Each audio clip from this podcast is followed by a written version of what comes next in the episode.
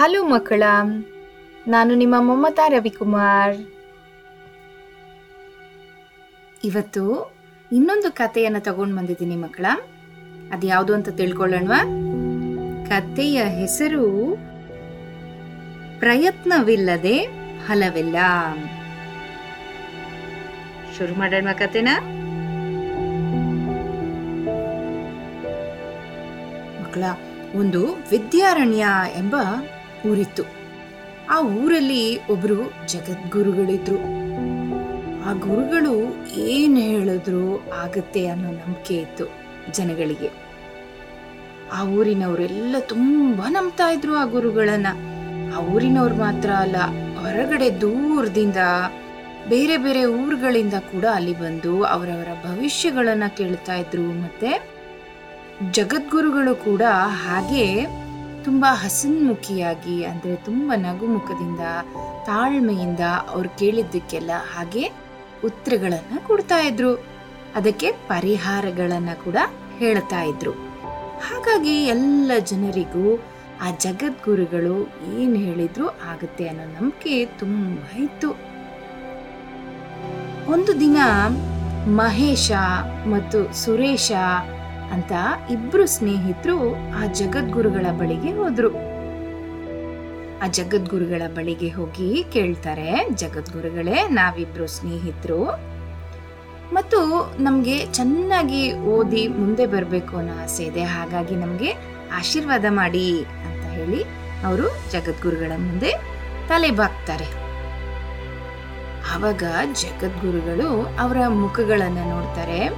ಅವ್ರ ಮುಖಗಳನ್ನ ನೋಡಿ ಮಹೇಶನಿಗೆ ಹೇಳ್ತಾರೆ, ಜಗದ್ಗುರುಗಳು, ಮಹೇಶ, ನೀನು ಈ ಸತಿ ಪ್ರಥಮ ದರ್ಜೆಯಲ್ಲಿ ಪಾಸ್ ಆಗ್ತೀಯಾ? ಅಂತ ಹೇಳ್ತಾರೆ.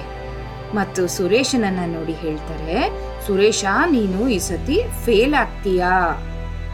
ಅಂತ ಹೇಳ್ತಾರೆ ಗುರುಗಳು.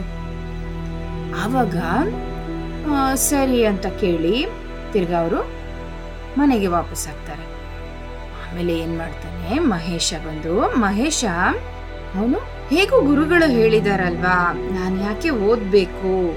ಓದೋದ್ ಬೇಡ. ನಾನು ಏನ್ ಮಾಡಿದ್ರು ಪಾಸ್ ಆಗ್ತೀನಿ ಅಂತ ಹೇಳಿ ಅವನು ಓದೋದೇ ಇಲ್ಲ. ಆಟ ಆಡ್ಕೊಂಡು, ಸಿನಿಮಾಗೆ ಮತ್ತು ಊರೂರನ್ನ ಅಲ್ಕೊಂಡು ಅವನು ಹಾಯಾಗಿ ಇದ್ಬಿಡ್ತಾನೆ. ಪುಸ್ತಕನೇ ತೆಗೆಯೋದಿಲ್ಲ. ಮತ್ತು ಸುರೇಶ, ಓ ಜಗದ್ಗುರುಗಳು ಹೇಳಿದ್ದಾರೆ ನಾನು ಫೇಲ್ ಆಗ್ತೀನಿ ಅಂತ ಹೇಳಿ ಅವನೇನು ಮಾಡ್ದ? ಇಲ್ಲ, ಜಗದ್ಗುರುಗಳು ಹೇಳಿರೋದು ನಾನು ನಿಜ ಆಗಲಿಕ್ಕೆ ಬಿಡೋದಿಲ್ಲ, ನಾನು ಕೂತ್ಕೊಂಡು ಚೆನ್ನಾಗಿ ಓದಬೇಕು, ಓದಿ ನಾನು ಮುಂದೆ ಬರಬೇಕು ಅಂತ ಹೇಳಿ ಅವನು ರಾತ್ರಿ ಹಗಲು ಅನ್ಲಾರ್ದೆ ಕೂತ್ಕೊಂಡು ತುಂಬ ಶ್ರಮಪಟ್ಟು ಓದ್ತಾನೆ. ಮತ್ತೆ ಕೆಲವು ದಿನಗಳ ನಂತರ ಅವರಿಗೆ ಎಕ್ಸಾಮ್ ಬರುತ್ತೆ. ಪರೀಕ್ಷೆ ಬರೀತಾರೆ ಅವರು. ಆ ಪರೀಕ್ಷೆಯನ್ನ ಬರೆದ ನಂತರ ಕೆಲವು ದಿನಗಳ ನಂತರ ಅವ್ರಿಗೆ ಫಲಿತಾಂಶ ಕೂಡ ಸಿಗುತ್ತೆ. ಫಲಿತಾಂಶ ಅಂದ್ರೆ ಏನು? ರಿಸಲ್ಟ್ ರಿಸಲ್ಟ್ ಬರುತ್ತೆ. ಆ ರಿಸಲ್ಟ್ ಬಂದಾಗ ಇಬ್ರು ಹೋಗಿ ನೋಡ್ತಾರೆ. ಆ ರಿಸಲ್ಟ್ನ ನೋಡಿದಾಗ ಮಹೇಶ ತುಂಬ ಕಡಿಮೆ ಮಾರ್ಕ್ಸ್ ಅನ್ನ ತಗೊಂಡು, ತುಂಬ ಕಡಿಮೆ ಅಂಕಗಳನ್ನ ತಗೊಂಡು ಫೇಲ್ ಆಗಿರ್ತಾನೆ. ಸುರೇಶ ತುಂಬ ಜಾಸ್ತಿ ಮಾರ್ಕ್ಸ್ ಅನ್ನ ತಗೊಂಡು ಅವನು ಪ್ರಥಮ ದರ್ಜೆಯಲ್ಲಿ ಅವನು ಪಾಸ್ ಆಗಿರ್ತಾನೆ. ಆಮೇಲೆ ಅವರಿಬ್ಬರು ಹೋಗಿ ಗುರುಗಳನ್ನ ಕೇಳ್ತಾರೆ. ಗುರುಗಳೇ ಗುರುಗಳೇ, ನೀವು ಪಾಸ್ ಆಗ್ತೀನಿ ಅಂತ ಹೇಳಿದ್ರಿ, ನನಗೆ ಮಹೇಶ ಕೇಳ್ತಾನೆ ಗುರುಗಳಿಗೆ.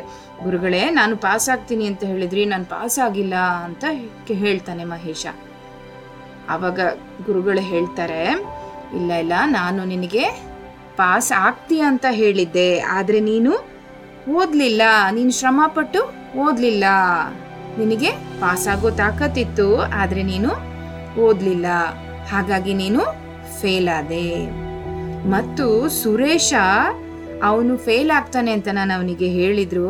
ಅವನು ಆ ಮಾತನ್ನ ನಂಬಲಾರ್ದೆ, ಅವನು, ಇಲ್ಲ, ನಾನು ಅದನ್ನ ಸುಳ್ಳು ಮಾಡಬೇಕು. ಆ ಮಾತನ್ನು ಸುಳ್ಳು ಮಾಡಬೇಕು ಅಂತ ಹೇಳಿ ಅವನು ಕೂತ್ಕೊಂಡು ತುಂಬಾ ಕಷ್ಟಪಟ್ಟು ಶ್ರಮದಿಂದ ಓದುದ. ಹಾಗಾಗಿ ಅವನು ಪ್ರಥಮ ದರ್ಜೆಯಲ್ಲಿ ಪಾಸಾದ ಅಂತ ಹೇಳ್ತಾರೆ ಗುರುಗಳು. ಮತ್ತೆ ಅವರಿಬ್ರು ಅಲ್ಲಿಂದ ವಾಪಸ್ ಹೋಗ್ತಾರೆ.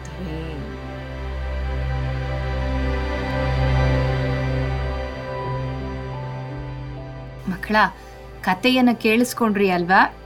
ನಿಮ್ಗೆ ಕಥೆಯಿಂದ ಏನ್ ಅರ್ಥ ಆಯ್ತು? ಈ ಕಥೆಯಿಂದ ನೀವು ಅರ್ಥ ಮಾಡ್ಕೊಳ್ಳೋದೇನ್ ಗೊತ್ತಾ? ನಾವು ಯಾರ ಮಾತನ್ನು ನಂಬಿ ಸುಮಾರಿಯಾಗಿ ಕೂತ್ಕೊಳ್ಬಾರ್ದು. ನಾವು ನಮ್ಮ ಮೇಲೆ ಭರವಸೆಯನ್ನ ಇಟ್ಕೊಂಡು ಚೆನ್ನಾಗಿ ಕಷ್ಟಪಟ್ಟು ಓದ್ಬೇಕು, ಮುಂದೆ ಬರಬೇಕು.